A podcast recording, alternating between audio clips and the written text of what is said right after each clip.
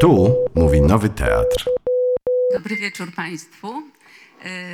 Yy, Nazywam się Urszula Kropiwiec i mam wielką przyjemność przywitać yy, wszystkich Państwa na dzisiejszym yy, wieczorze, spotkaniu z mm, Józefem Pankiem, który jest autorem e, tej książki Miłość w czasach globalnych e, zmian e, klimatycznych.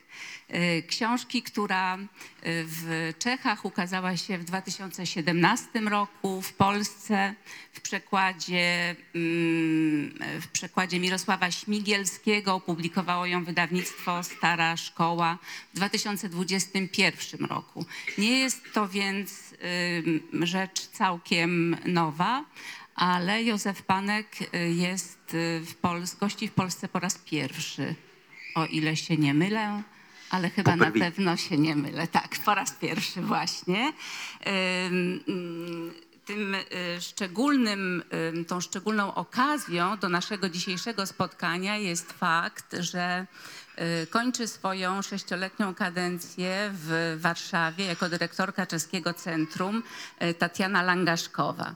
Y, I y, o tym będzie trochę więcej po naszym spotkaniu, ale ja się chcę wytłumaczyć przed Państwem i powiedzieć, że ponieważ jest to moja bliska i wieloletnia przyjaciółka, to ona poprosi, zaprosiła mnie do poprowadzenia tej dzisiejszej rozmowy. Nie ma innego, że tak powiem, ku temu powodu. Ja się nie znam na literaturze czeskiej. Jest mi, em, czuję się trochę zażenowana, że siedzę przed tak znakomitym gronem. Jestem pewna, że wśród publiczności jest wielu bohemistów, znawców kultury czeskiej, którzy w o wiele, mm, y, no, którzy po prostu o tym, y, y, o tej kulturze i literaturze wiedzą o wiele więcej ode mnie, więc z góry przepraszam, że nie zadam Józefowi Pankowi niezwykle subtelnych i nawiązujących do, y, do innych dzieł literatury czeskiej pytań. Będą to pytania proste, y, zwykłe. Niestety nie mówię też po czesku. Z Tanią, y, kiedy ona tutaj była przez sześć lat, umawiałyśmy się co roku, że ja w czeskim centrum pójdę na kurs języka czeskiego. Jakoś mi się to do dzisiaj nie udało, ale jestem przekonana, że kiedyś mi się to uda. Y, I po tym y, wstępie chciałabym powiedzieć, że plan dzisiejszego wieczoru jest taki, że jednak zaczniemy od y, literatury i od książki. Umówiliśmy się z Józefem Pankiem i z Marią Maj, że przeczytamy na początek, on przeczyta trochę po czesku, a potem Maria Maj po polsku dłuższy fragment, a jak już będzie, przejdziemy do rozmowy, to w komunikacji naszej pomoże nam Ania Radwan, która będzie tą rozmowę y, tłumaczyła. Mám začít? Tak, bardzo proszę. Eh, Láska v době globálních klimatických změn. Věnování číst nebudu. Takže, takže eh, jedna. Tohle je o lásce, o globálních klimatických změnách a tak dál. Láska v době globálních klimatických změn, fakt. Jde o tohle. Když se ocitnete v Bangalore, Indie, vyděsíte se randálů, špíny, troubení, smradu, který nerozlišíte, přelidněnosti, totálního pocitu vykořeněnosti, jste na nejrozbitějším a nejnehostinnějším místě na světě a vy to ještě neznáte, ne, a hotel. O hotelu později. Teď z hotelu utečete do ulic, protože co vám zbývá, je to indický hotel, je noc, ulice jsou neosvíceny, smrad, který nedokážete rozlišit, vás zabíjí, je to absolutní nehostinnost toho místa, jako byste se ocitl na cizí planetě, je vám z toho fyzicky zle. A jdete ve tmě, zmatku, někam a v randálu, v dopravě, je to ten chaos, co vás děsí a kam dojdete je slum a vám říkali, než jste odjel do Indie, že kam nemáte chodit je slum a teď jste tam. Říkali vám, že nemáte chodit, je slum posetmění a teď jste tam přesně o půlnoci. Říkali vám, že nemáte u sebe nosit peníze a doklady, ale jen jejich kopie a vy jste ve slumu o půlnoci a v báglu máte peníze a doklady a cítíte se naprosto bezpečně a oni se na vás usmívají. Obyvatelé slumu za Queens Road, Bangalore, Indie, Nestane se vám nic neobvyklého, dokud nepotkáte dívku v džínách a mikině, která postává s dalšími, dvěma dívkami v sárí u spola, vyvrácené brány vjezdu do něčeho, co podle vás je smetiště, skládka nebo ruina a v ten moment se zarazíte, je to kvůli jejím prozaicky modrým džínům a jejím prozaickému modrému svět, svetru. A vy si nedokážete pomoct, abyste nevytáhl telefon a nevyfotil ji a uděláte tak vaši první fotku v životě, protože přesto, že jste projel celý svět, žil jste 9 let v Norsku a v Austrálii, neudělal jste jedinou fotku, vy ani nemáte foťák, představte si, nikdy jste ho neměl. K čemu jsou mi, říkal jste si, fotky, když celý svět je v principu stejný.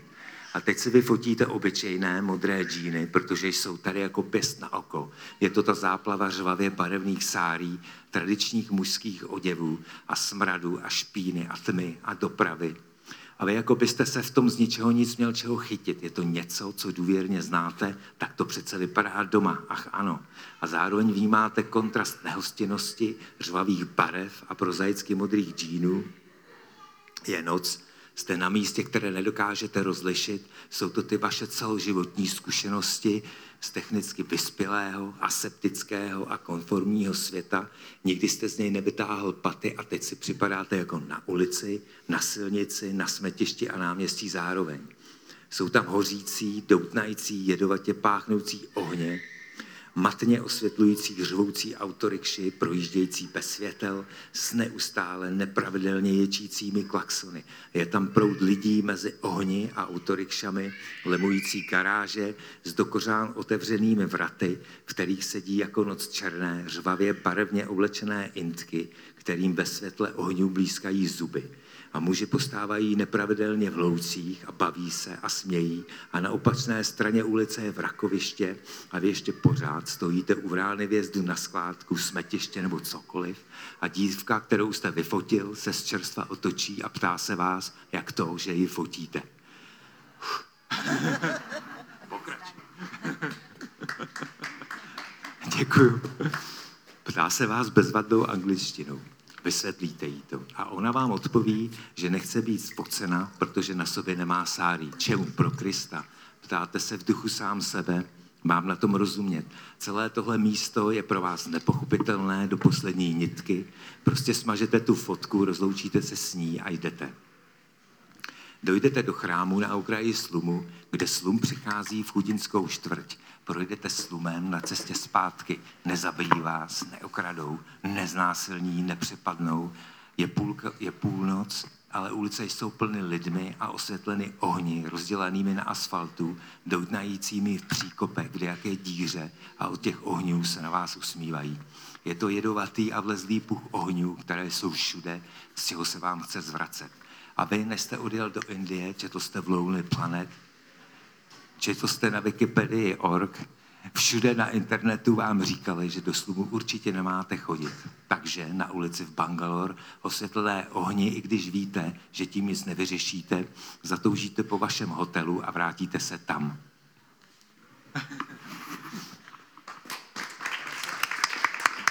To chodzi tak.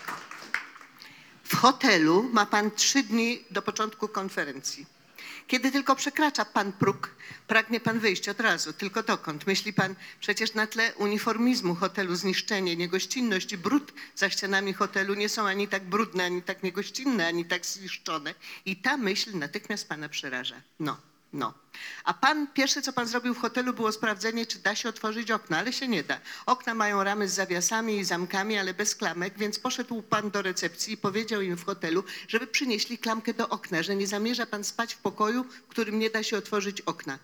Co? Zapytali pana w hotelu. A pan mieszkał 7 lat w Australii, to był ten pański angielski z queenslandzkim akcentem, którego na dodatek nigdy pan porządnie nie opanował, a teraz jakby pana nie rozumieli. Powiedział im pan, że chce pan wyłączyć w pokoju klimatyzację i otworzyć okno. Cokolwiek, proszę pana. I uśmiechali się do pana szeroko i lśniąco tymi swoimi czarnymi twarzami. A przecież kto w Indiach Bangalore otwierałby okna? Przecież kto w Indiach Bangalore, gdzie na ulicy są tylko spaliny, kurz i huk, wyłączyłby klimatyzację i otwierał okno? I mówili do pana płynną angielszczyzną z pięknym akcentem, mieli czarne twarze i białe zęby i uśmiechali się do pana szeroko i lśniąco, a pan do nich tym wiejskim bełkotem. Mieszkał pan 7 lat w Australii, 3 lata w Norwegii, objechał pan cały świat, tylko w Indiach nigdy wcześniej pan nie był. Natomiast oni z Bangaluru, Indie, nie wyściubili nosa. Czy to jest to, myśli pan, to tradycyjne indyjskie wykształcenie? A pan chce od nich klamkę do okna. Oni uśmiechają się do pana szeroko, a pan jest nieszczęśliwy do szpiku kości i nawet nie przychodzi panu do głowy, żeby się do nich uśmiechnąć. A oni idą za panem, wyłączają klimatyzację i dają panu klamkę do okna i otwierają je. I widzi pan przez nie tylko ścianę sąsiedniego budynku brudną, pleśniejącą, obtłuczoną i obsraną przez gołębie i odbija się od niej huk ruchu z głównej ulicy. Ściana jest półtora metra od pana, może je pan dotknąć. I jakby nie patrzył pan na obsraną ścianę, tylko w lustro, uśmiecha się pan do nich po raz pierwszy, szeroko i lśniąco do tych, którzy pana goszczą. A oni mówią panu, jest pan naszym gościem, zrobimy dla pana wszystko, co w naszej mocy. Mówią, że klamka jest pańska, chociaż jest to jedyna klamka do okien w całym hotelu, dziękujemy.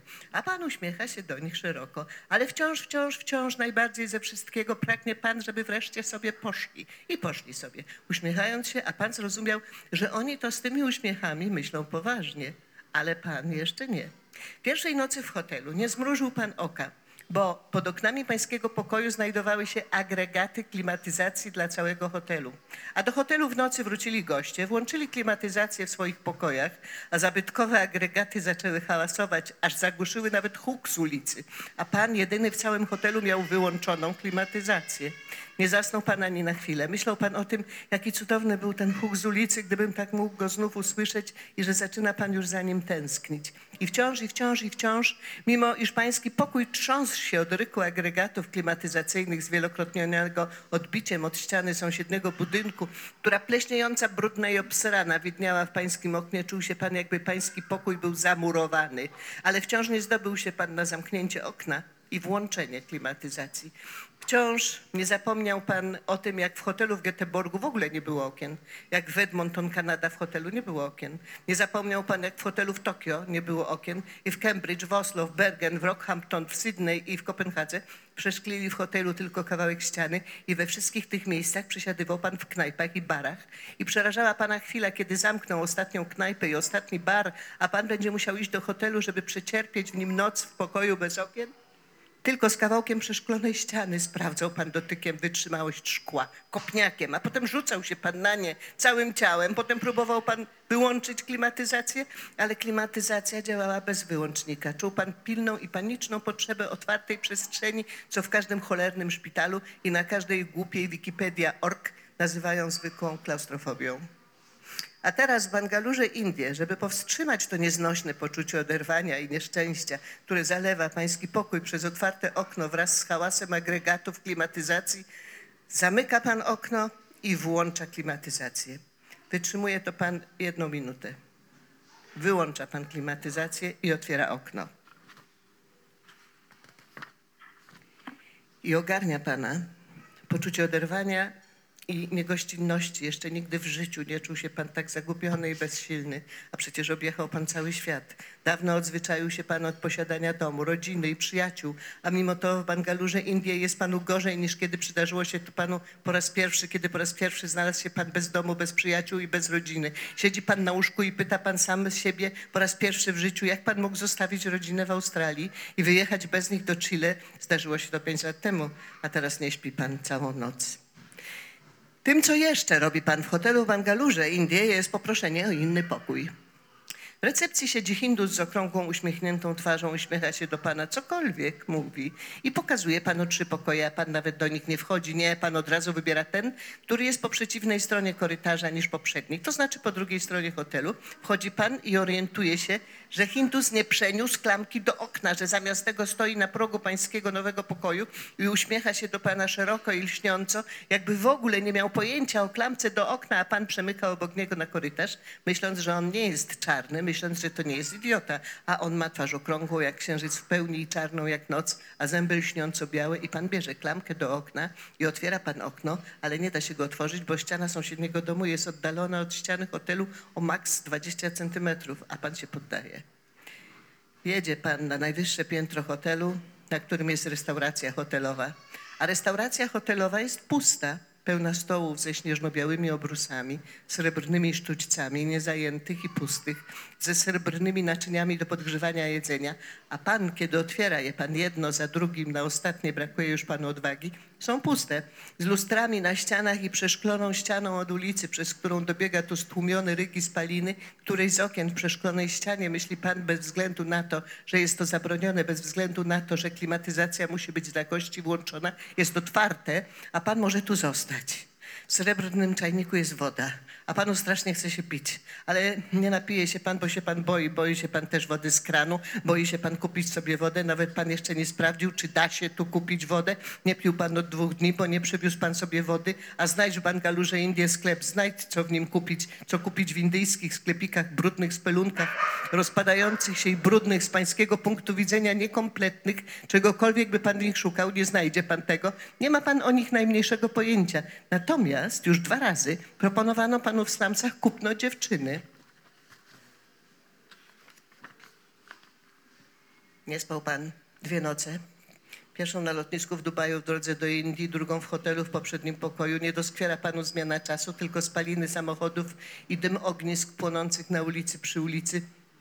Przed domami i na każdej skarpie nawet słońce nad pańską głową pociemniało od smogu, a pan chce, panu chce się pić.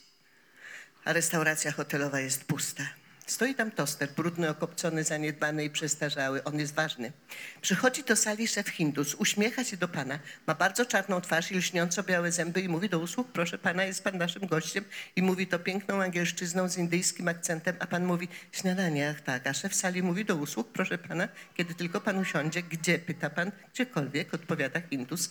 A inny Hindus przynosi panu miskę płatków, chleb tostowy, miskę z trzema ósmymi masła i drzem truskawkowy, a pan to bierze, chociaż nigdy pan tego nie je. Bierze to pan dlatego, że nie spał pan dwie noce, jest pan podtruty spalinami z ulicy i tak ogłupiały od hałasu i chaosu, że czuje się pan w tej restauracji jak w szklanym zamku. Jest pan zdezorientowany poczuciem oderwania i niegościnności, a teraz widzi się pan milion razy w milionu luster na ścianach restauracji w jednej, jedynej chwili, a teraz zaczyna pan jeść. A kiedy się pan odwraca, widzi pan, że na każdy pański kęs patrzy dwóch Hindusów, szef sali i kelner. Oni obserwują każdy pański ruch i uśmiechają się do pana szeroko i lśniąco, a pan nie wytrzymuje i krzyczy pan na nich. Krzyczy pan.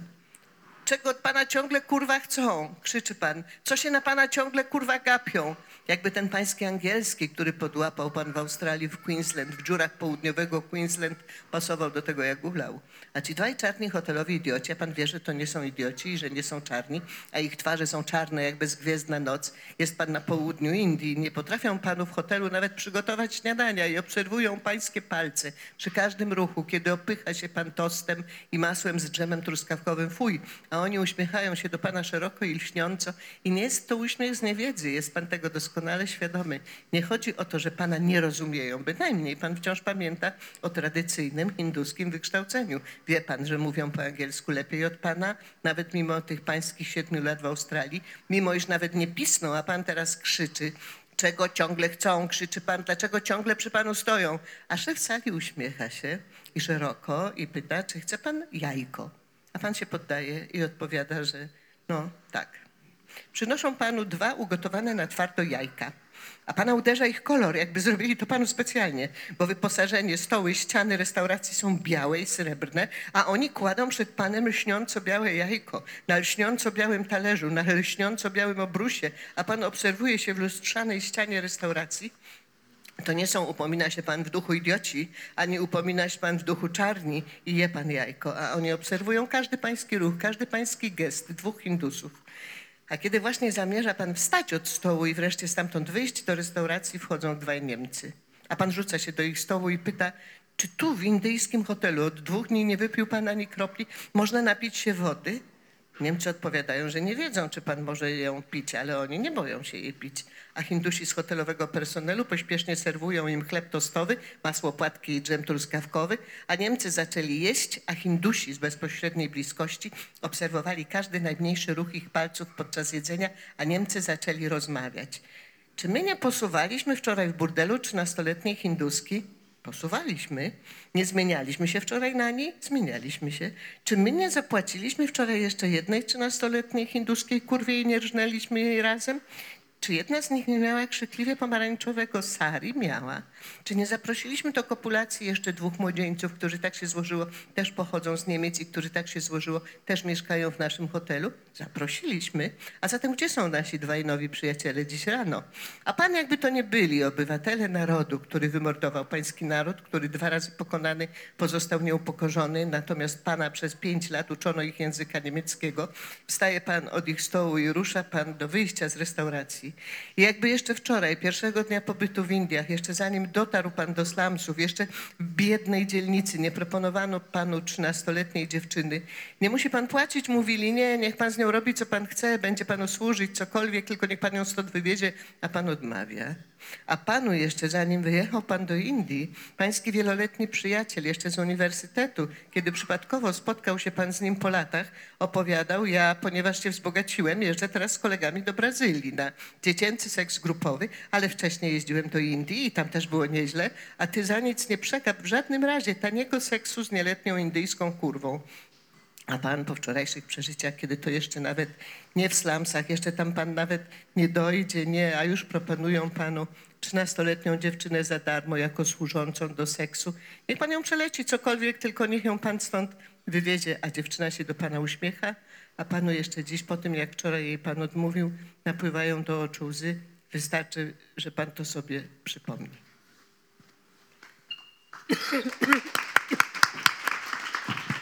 To jest taka proza, która jest pisana, mało kropek, dużo, dużo, dużo, duże zdania, cudownie się taki rytm, ale o ile mi wiadomo, to mogę to powiedzieć, że, że pan ma swój zespół Tak.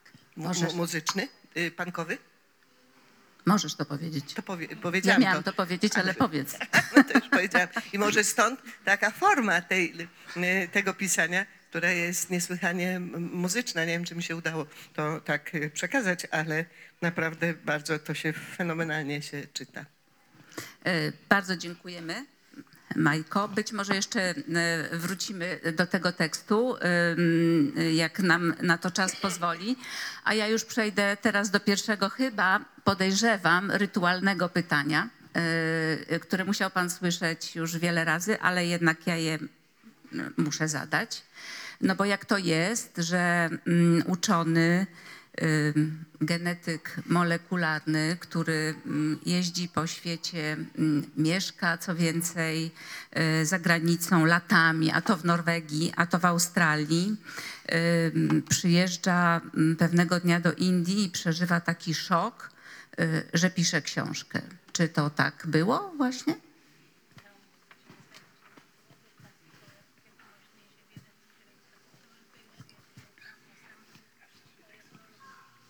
Zbytek jsem, zbytek jsem rozuměl. no, protože já jsem celý život žil a pohyboval se, že jo, hm, v bohatých státech, že jo. Jakoby, i když Česká republika byla, já nevím, 45 roků jsme měli komunismus, že jo, předtím pět roků jako okupaci německou, a, tak přece jenom v 90. letech, že jo, po naší revoluci, proti komunistickým převratům, tak pořád to byla jakoby bohatá, relativně bezpečná země, stát, ve kterém žít bylo relativně bezpečný. Pak jsem žil v Norsku, pak žil v Austrálii a vždycky, když jsem jel někam na konferenci nebo kamkoliv, tak to bylo vždycky do nějaký takovýhle podobný země, do Spojených států, Kanady, Nové Zélandy, já nevím kam, Japonska. A nikdy jsem nebyl v tom třetím světě, jako třeba Jižní Amerika, nebo, nebo Indie, nebo, nebo Asie, že jo.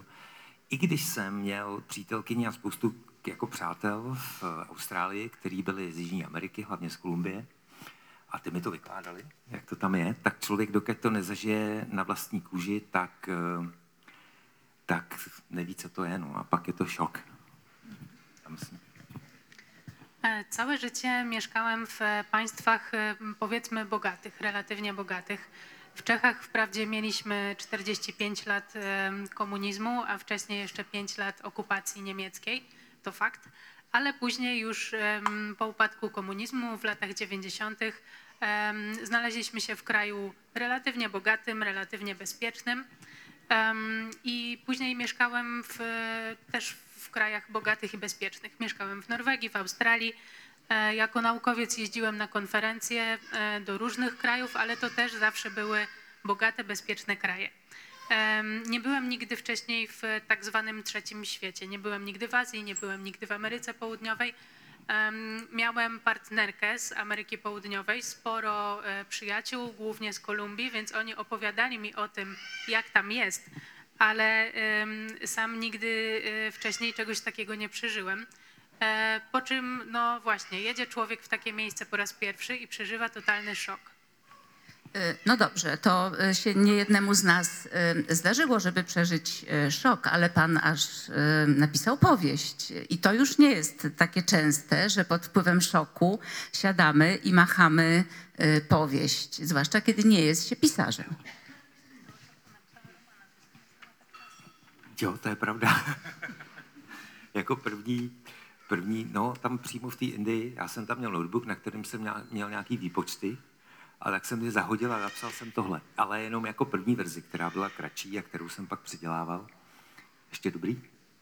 A, a nakonec během jednoho roku vznikla tahle knížka. E, No tak, to się chyba faktycznie nie zdarza aż tak często. E, Jeszcze tam na miejscu w Indiach miałem ze sobą laptopa, a na nim jakieś tam różne Excele, wyliczenia. E, Wszystko to wywaliłem do kosza, usiadłem i napisałem jeszcze tam na miejscu taką wstępną wersję tej książki, e, którą później jeszcze po powrocie trochę przerobiłem i jest.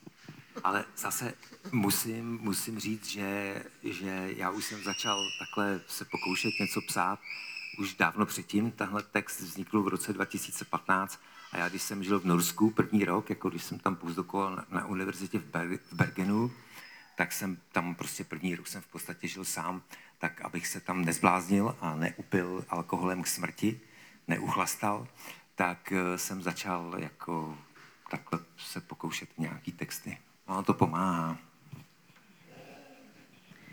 Ale muszę przyznać, że jakieś takie pierwsze próby pisarskie już miały miejsce wcześniej. Ta książka powstała w roku 2015, a e, zacząłem pisać, e, kiedy mieszkałem e, w, Norwegii. Pracowałem na Uniwersytecie w Bergen i tam byłem dosyć samotny i żeby po prostu nie skończyć jakoś tragicznie, nie zachrać się na śmierć, zacząłem pisać, bo pisanie, uwierzcie mi Państwo, naprawdę pomaga. No y, dobrze, to wierzymy w takim razie. Y, Rzeczywiście to, co powiedziała Maria Maj, y, ten rytm i to, jak ta książka jest napisana, to można odczytać jako taki zapis człowieka w szoku właśnie. I to gratuluję, bo to się panu świetnie, świetnie mm, udało. Y, Ja bym trochę podrążyła ten temat jeszcze, bo tak, pan jest y, naukowcem, dużo rzeczy pan rozumie y, dzięki temu, których no właśnie nie, nie, nie genetycy, nie molekularni nie pojmują, ale wydaje się, że sztuka jakąś rolę w rozumieniu czy w, no, w kontaktowaniu się z rzeczywistością w pana przypadku pełni szczególną. Tutaj powieść, jedna druga, tu muzyka, więc y, ma pan jakąś taką dwoistość.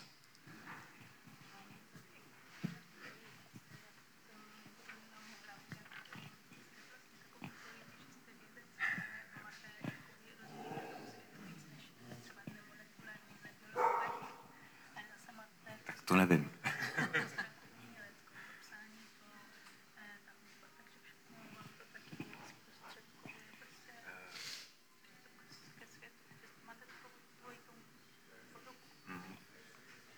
Asi, asi jo, asi ano, ale um, když mám srovnat jako přemýšlení jako vědecký, když člověk prostě má nějaký nápad nebo si někde něčeho všimne a začne to rozvíjet a zkoumat, a tohle, tak je to úplně jiný myšlení. Takže v podstatě máte, nebo já mám, v hlavě vlastně úplně jiný myšlení. Jako to, to vědecké myšlení je racionální, že logický.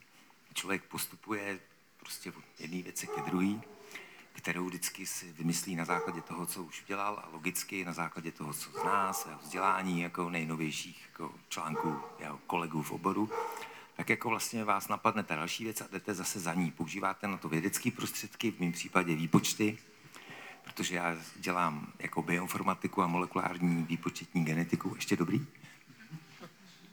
A když to tady u tohle toho, já nevím, jak to, jak to nazvat, je to úplně jiný myšlení, který se řídí jinou logikou. Je to spíš jako, takže to člověk cítí. Já často, když mám třeba nějaký nápad, co by se dalo napsat, tak uh, musím často zkoušet uh, to napsat a vyrobit si formu jako nějaký slovník, že jo, vymyslet nějaký hrdiny, který budou reprezentovat vlastně téma, který, o kterém chci napsat.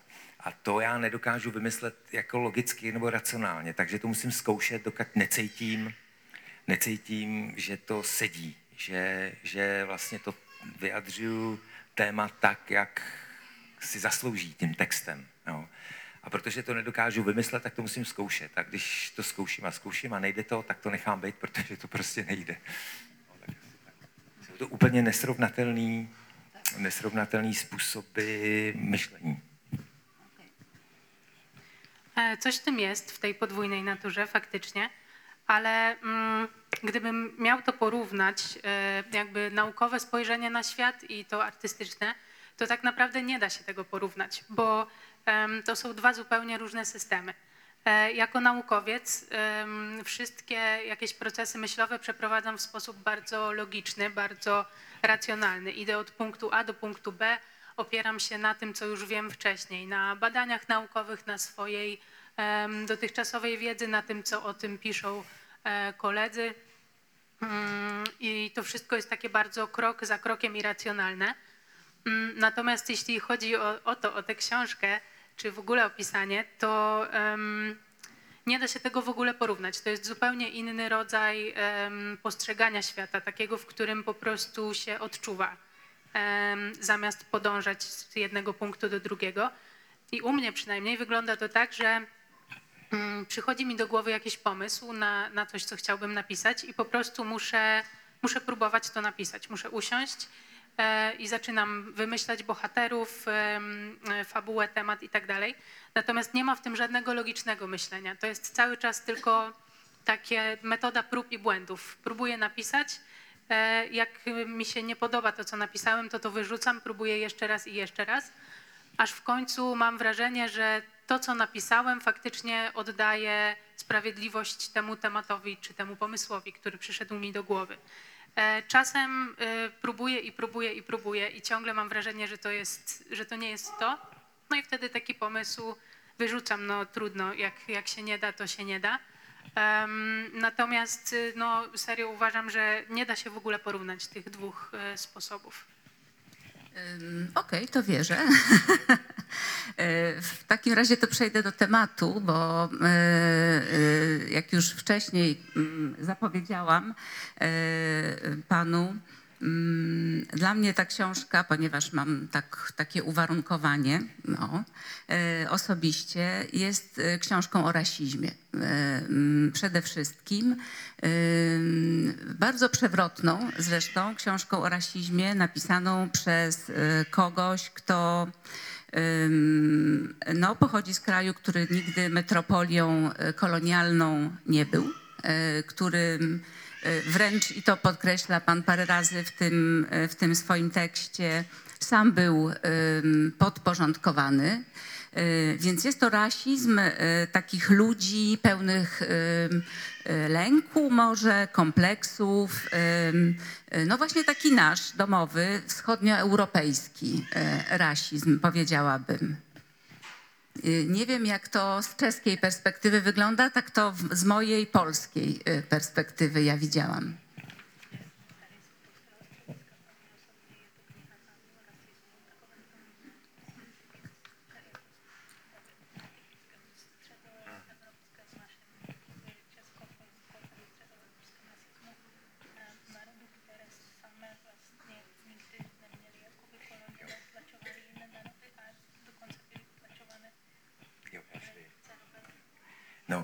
Čechách, já, já, já s- m, z pohledu České republiky, tak eh, já si nemyslím, že jakoby v Čechách, v České republice, je odpor proti prostě cizincům ať už jsou černé barvy kůže nebo ne, je přímo rasismus, takový ten toho typu Jižní Afriky nebo Spojených států a podobně. No. Eh, Já si myslím, že to spíše strach jako malého národa, který vždycky byl nějak už 600 roků, 500 roků okupovaný a vždycky všechny války se přes něj přehnaly a vždycky ho někdo okupoval zrovna ten, komu se to hodilo.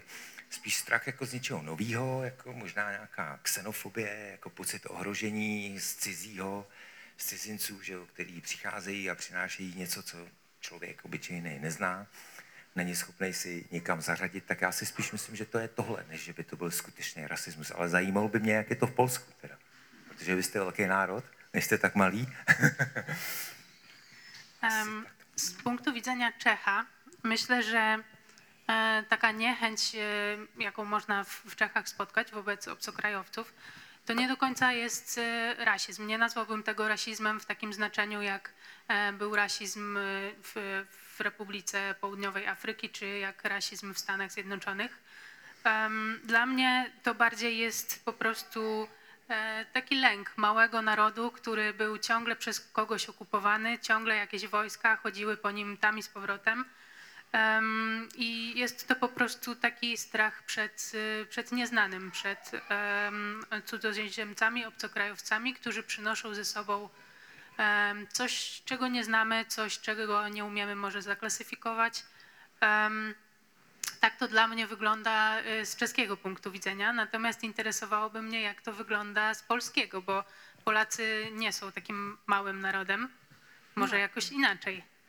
Małym nie jesteśmy, ale prawie. To znaczy kolonią, potęgą kolonialną Polska się nigdy nie stała i wydaje mi się, że może jedyne, co nas różni, ale tutaj proszę mnie poprawić, jeśli e, plotek głupoty e, z Czechami, to to, że być może Czesi nigdy nie mieli takich snów e, o potędze kolonialnej, a w Polsce się takie sny w pewnym momencie naszej historii pojawiły, ale nigdy też nie ziściły.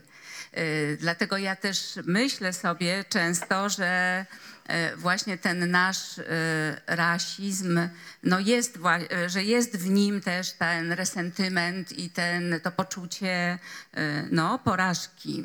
On jest taki zapośredniczony. My się czujemy wyżsi, lepsi od tych mm, czarnoskórych, trochę właśnie jakby w drugim rzędzie.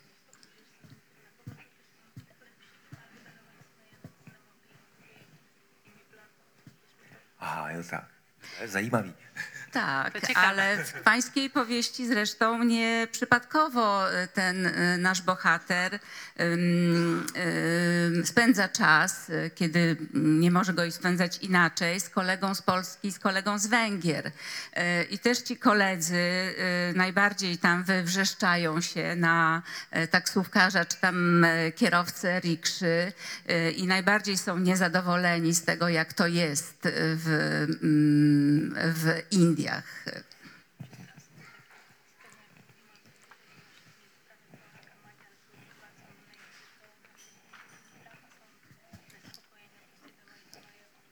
No tak to vidíte, já jsem to ani nevěděl a, a přitom je to tam napsaný. Tak nawet, właśnie. Nawet nie wiedziałem, że, e, że odkryłem coś takiego, a napisałem o tym w książce. Proszę bardzo. No, tak. A ja tutaj zrobię ci małą konkurencję, Majko, bo... Nie, bo ja chciałam tylko przeczytać taki mały fragmencik, dlatego że troszkę się, mm, e, troszkę chcę się uprzeć przy tej mm, nauce, em, bo pan jest naukowcem, e, który, mm, no właśnie, naukowcem w szoku, zgadzamy się, Indie, jest strasznie, nie ma wody, zamknięte okna i tak dalej, no ale jednak ma pan pewną wiedzę no, o genetyce, to się tam trochę wiąże z, tym, e, e, z tymi uprzedzeniami i rasizmem, e, a ta wiedza okazuje się zupełnie nieprzydatna w takiej oto sytuacji, kiedy ym, wobec kobiety bardzo pięknej nic pan nie czuje i chociaż ponieważ e, no właśnie wychodziłoby na to, wypadałoby coś czuć. E, I kiedy pan, e, tutaj już cytuję, i kiedy pan cholernie dobrze wie, że to pańskie geny i że to jest to, co pan dostał, choć wcale pan tego nie chciał, nie prosił i nie miał pan wyboru. Pan wie, że byle rasista, faszysta i neonazista, dla którego geny są najważniejsze, zaśmiałby się panu w twarz, nie wiedząc nawet, czym są geny, nie wiedząc nawet, co jest dla niego najważniejsze i nie mając pojęcia, jak powiązane są geny i instynkty. Natomiast pan to wie. Pan wie o tym tyle, ile tylko można wiedzieć. Przecież genetyka molekularna to pańska dziedzina. I na co panu teraz ta wiedza, co? Yy, I yy, ja się jakoś z tym nie mogę pogodzić w ogóle, że ta wiedza na nic się nie przydaje. Mm, Właśnie w takich e, sytuacjach, bo ja bym e, chciała, żeby się, no żeby się, zresztą chyba wszyscy mamy taki stosunek właśnie do nauki, żeby ona nam pomogła w rozbrajaniu naszych emocji i odruchów właśnie, i uprzedzeń, bo jak nie nauka, to co?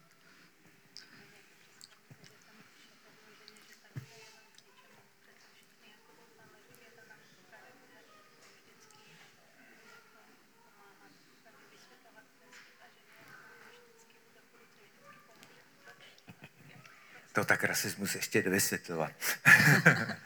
A já osobně si myslím, já nevím teda, jestli někdo dělal nějakou vědeckou studii, která se snažila, protože můj obor je molekulární genetika teda, jestli se snažila, která by se snažila zjistit, který geny jsou třeba odpovědní za rasismus. Vím, že se to dělalo pro uh, sklony k zločinu. Nevím ale, jaký byl, jaký byl vý- výsledek, myslím, že nějaký, ale k tomu, aby nám věda pomohla s rasismem a s jinýma emocema, tak tomu má ještě teda hodně daleko.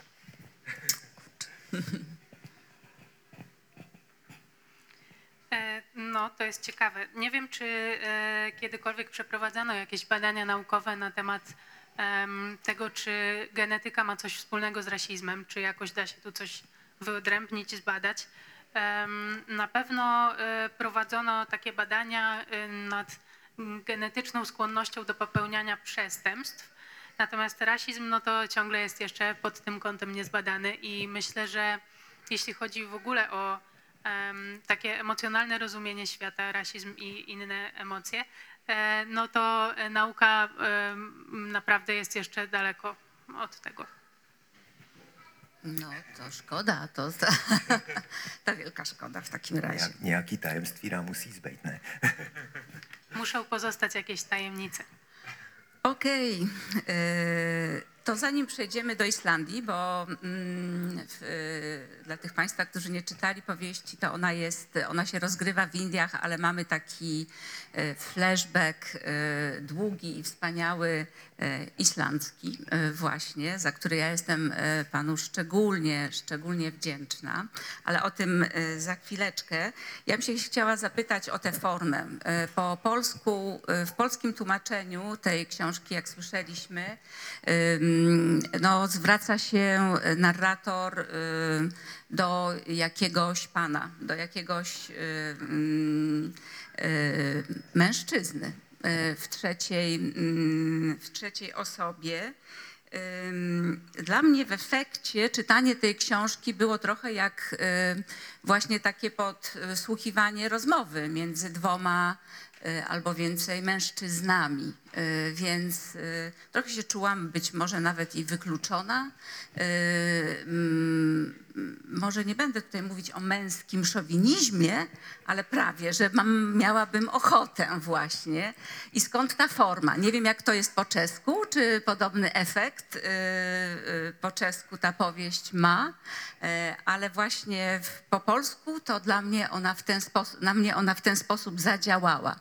Więc ciekawa jestem, skąd, y, skąd pomysł na taką formę.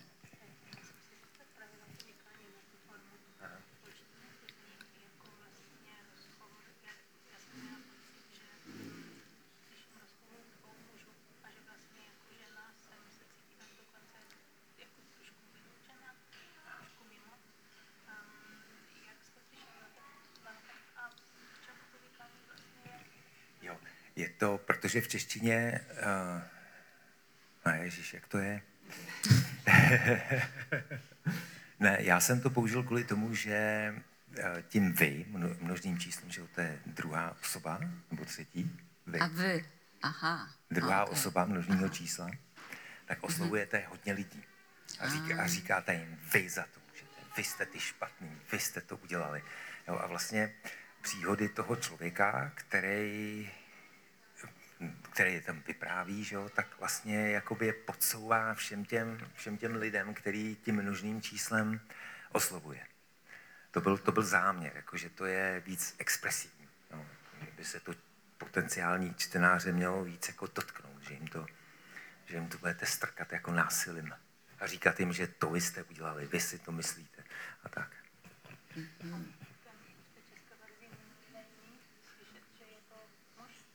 Ne, ne, ne, ne. V české verzi to není, že by to byl muž. A... Ne, není. Je to samozřejmě, musíte použít jako rod jeden, že jo? to znamená mužský, protože v češtině mají slovesa různý tvary pro ženy a, a ženský rod a mužský rod, takže to musel být jeden rod, takže to musel být muž, že jo? protože je to v podstatě milostný příběh. Ale nemá to ten význam, že by, že by že by jako ženy se z toho vylučovaly. To vy zahrnuje vlastně i ženy. Okej. E, Po czesku to jest wikani, to jest forma wy, em, która, em, może, która oznacza też e, po prostu liczbę mnogą, e, dużo ludzi. E, I mój narrator tutaj właśnie zwraca się do tych wszystkich ludzi. Mówi, wy jesteście źli, wy spójrzcie, co robicie, wy postępujecie źle.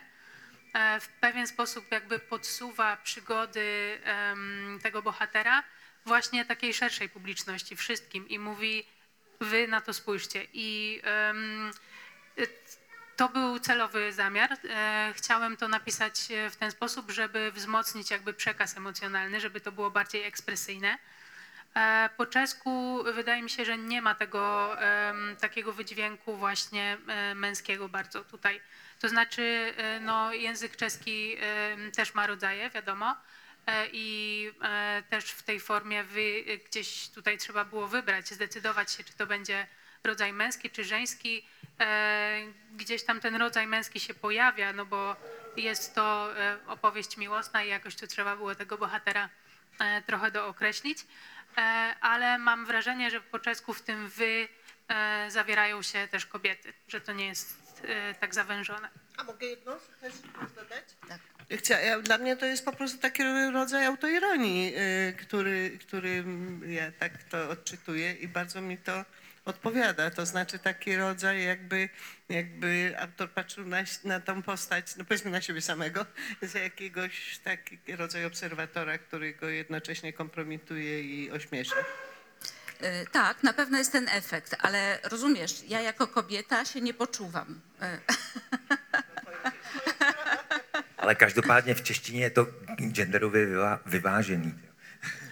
Po jest czesku, po czesku tutaj jest większa równowaga No e, więc płci. właśnie, no więc właśnie, to by można było, gdyby był z nami tłumacz, to by można było z nim, myślę, ciekawie porozmawiać i y, dowiedzieć się, dlaczego on właśnie, nie, y, oczywiście nie ma formy wy po polsku i nie można byłoby tego zrobić w ten sposób taki automatyczny, ale dlaczego właśnie taki, y, taki, a nie inny wybór, taka, a nie inna decyzja y, przy tłumaczeniu tej książki, żeby, żeby, żeby się zwracać per pan y, do... y, mm, y, no żeby właśnie ta forma per pan. Mm.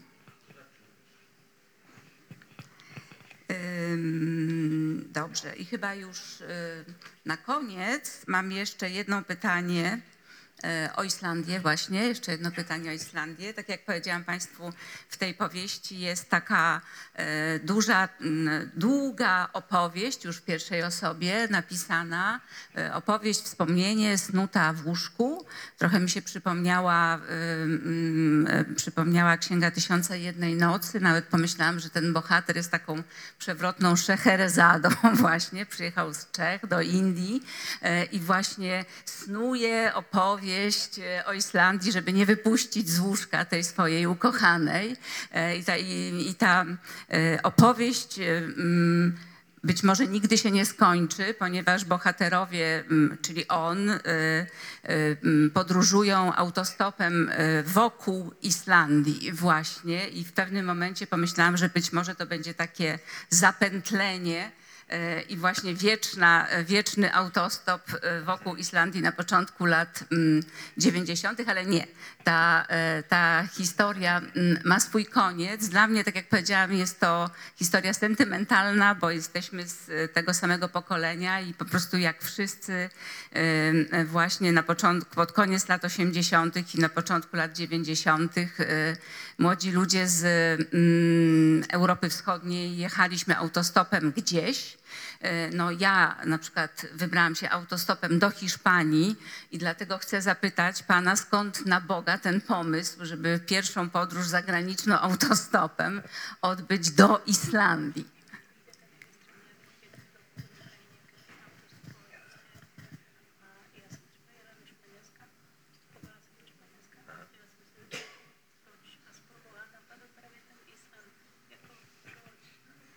Jo, to já už si nepamatuju, ale to se opravdu stalo teda. Ale co se týká té tý knížky, tak to je přesně, jak, jak jste řekla, že tam eh, ono to má dvě funkce. Jednak ji chce tam udržet v posteli, aby s ním tam zůstala co nejdíl.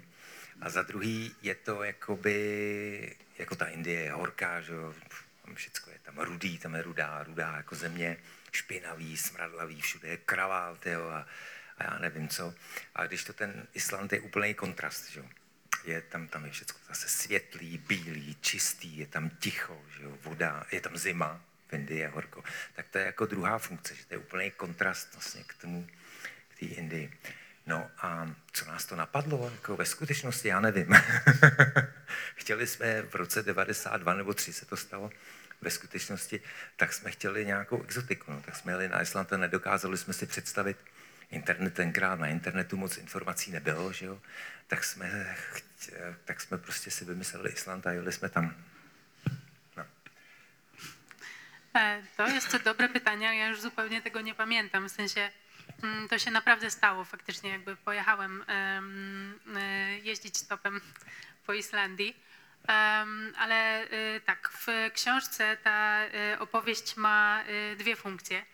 E, Pierwsza jest e, właśnie e, taka, jak już tutaj powiedziano, że bohater stara się zatrzymać w łóżku kobietę, która tam z nim jest i prowadzi właśnie taką snuje niekończącą się opowieść, żeby ona po prostu nie wstała i nie odeszła. A druga funkcja mm, tej opowieści jest taka, że mm, bohater jest w Indiach, gdzie jest, gdzie wszystko jest, jest takie czerwone, jest, jest czerwono, jest głośno, jest gorąco, jest brudno. Natomiast ta Islandia ma tutaj być takim kontrastem, jest zupełnym przeciwieństwem miejsca, w którym oni się znajdują. Jest e, jasna, czysta, zimna, cicha. Jest Nie ma tam- samochodów w ogóle. tak, nie ma samochodów, jest woda, nie ma ognia. E, e, więc to są te dwie jakby. Są wulkany, tak.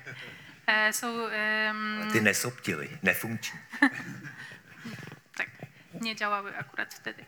Em, więc y, tutaj ta opowieść w książce ma te dwie funkcje, natomiast em, co do y, tego pytania o rzeczywistość, co nam strzeliło do głów, że pojechaliśmy właśnie e, jeździć stopem po Islandii, no to serio nie, nie umiem odpowiedzieć na to pytanie. Byliśmy młodzi, e, chcieliśmy zobaczyć coś totalnie egzotycznego, coś totalnie innego niż Czechy.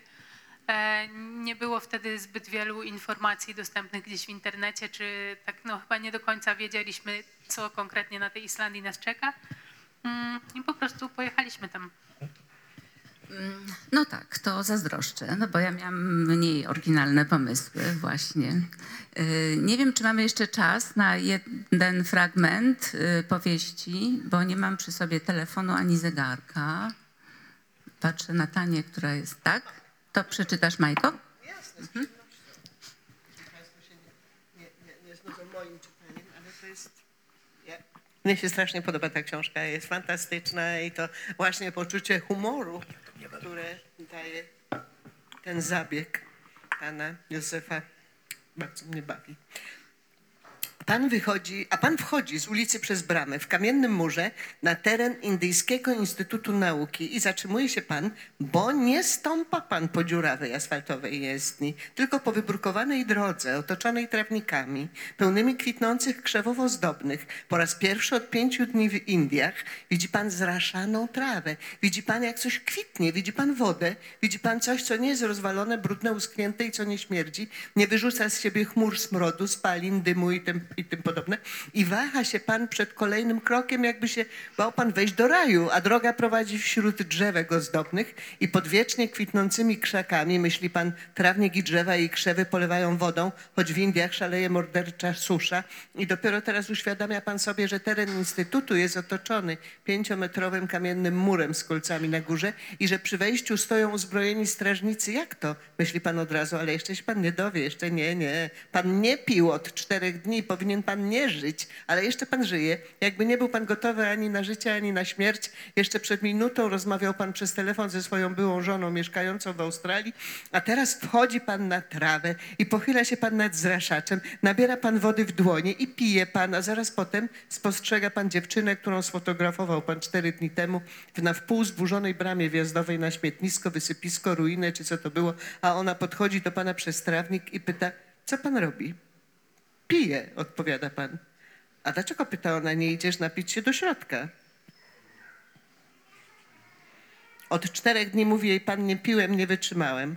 A ona już chce spytać, jest to dla pana jasne jak słońce, dlaczego nie kupił pan sobie wody? Ale przełyka to i mówi, ach tak.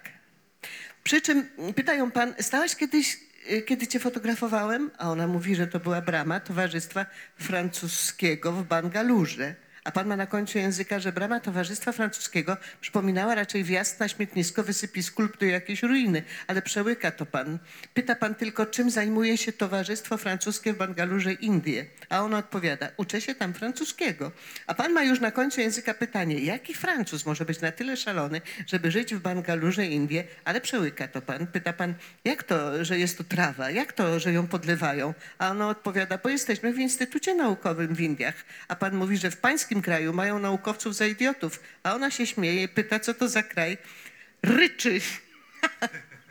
Czyli czyr, odpowiada pan. A ona mówi, że Ryczy musi być bardzo dziwnym krajem i że w Indiach wolą pozwolić ludziom umierać z pragnienia, byle tylko mogli podlewać trawę naukowcom. A pan mówi, że Indie to musi być bardzo dziwny kraj. A ona mówi, ten instytut i robi gest obejmujący wszystko, a pan pod wpływem tego gestu rozgląda się i widzi lśniąco białe budynki wydziałów i instytutów ukryte w powodzi palm i drzew tropikalnych i kolorowo kwitnących krzaków, a ona mówi, tamten instytut został założony przez zdobywcę Nagrody Nobla w dziedzinie chemii Ramadachrana, a tamten instytut, pokazuje, został założony przez zdobywcę Nagrody Nobla w dziedzinie fizyki Tabaharo Rurame, a tamten wydział, i pokazuje, został założony przez zdobywcę Nagrody Nobla w dziedzinie biologii Sinaza Ruchrana.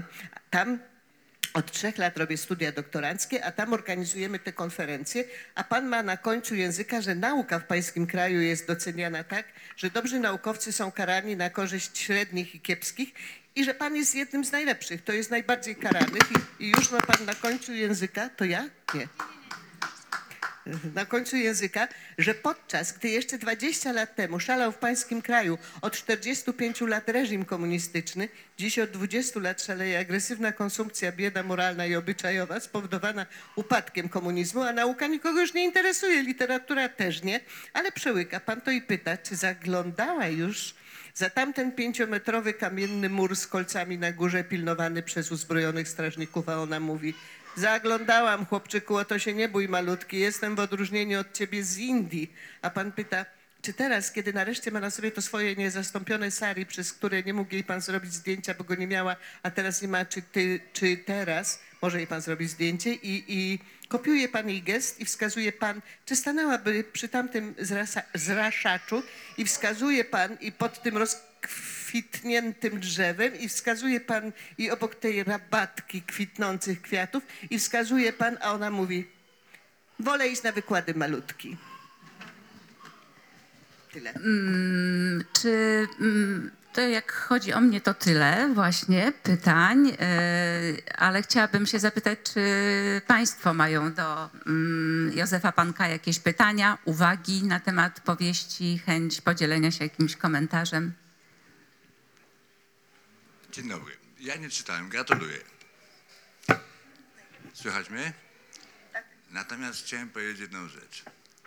To nie jest w ogóle książka o rasizmie. To jest książka o różnorodności, a właściwie o dominacji cywilizacji zachodniej i dominacji mężczyzn. I wielokulturowności. Jeździmy, poznajemy świat, tylko go nie rozumiemy. Świetnie zapisane. A teraz pytanie dla pana. I, i, dla pani, jak pani pięknie czytała to. Mam pytanie dla pana. Na jakim instrumencie pan gra w swoim zespole poza laptopem?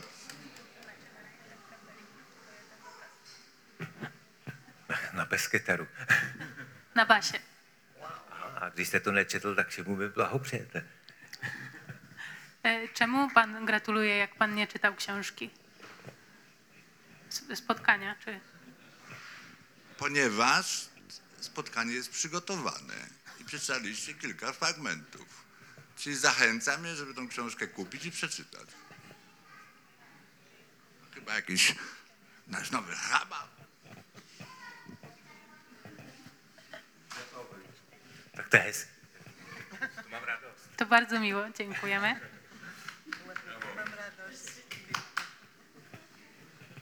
Czy jeszcze są jakieś pytania z sali? Bo jeśli nie, to ja y, podziękuję Józefowi Pankowi, Marii Maj y, i Annie Radwan y, za spotkanie. I zaproszę do mikrofonu Tatianę Langaszkową, która jest gospodynią dzisiejszego wieczoru i która ma dla nas parę słów.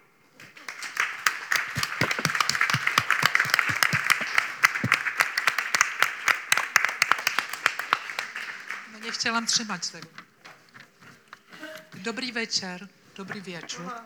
Dziękuję wszystkim na scenie. Przyznam, że to nie był wybór przypadkowy. Z Józefem łączą nas wspólne tematy, życie za granicą, powrót do kraju i trudności z tym związane. I myślę, że też silna potrzeba niezależności. Z Majką i Zulą łączy nas długoletnia przyjaźń, pra, e, niemal historyczna i e, wzajemne wsparcie. Z Anią Radwan zaczynała moją pracę w Czeskim Centrum Warszawa.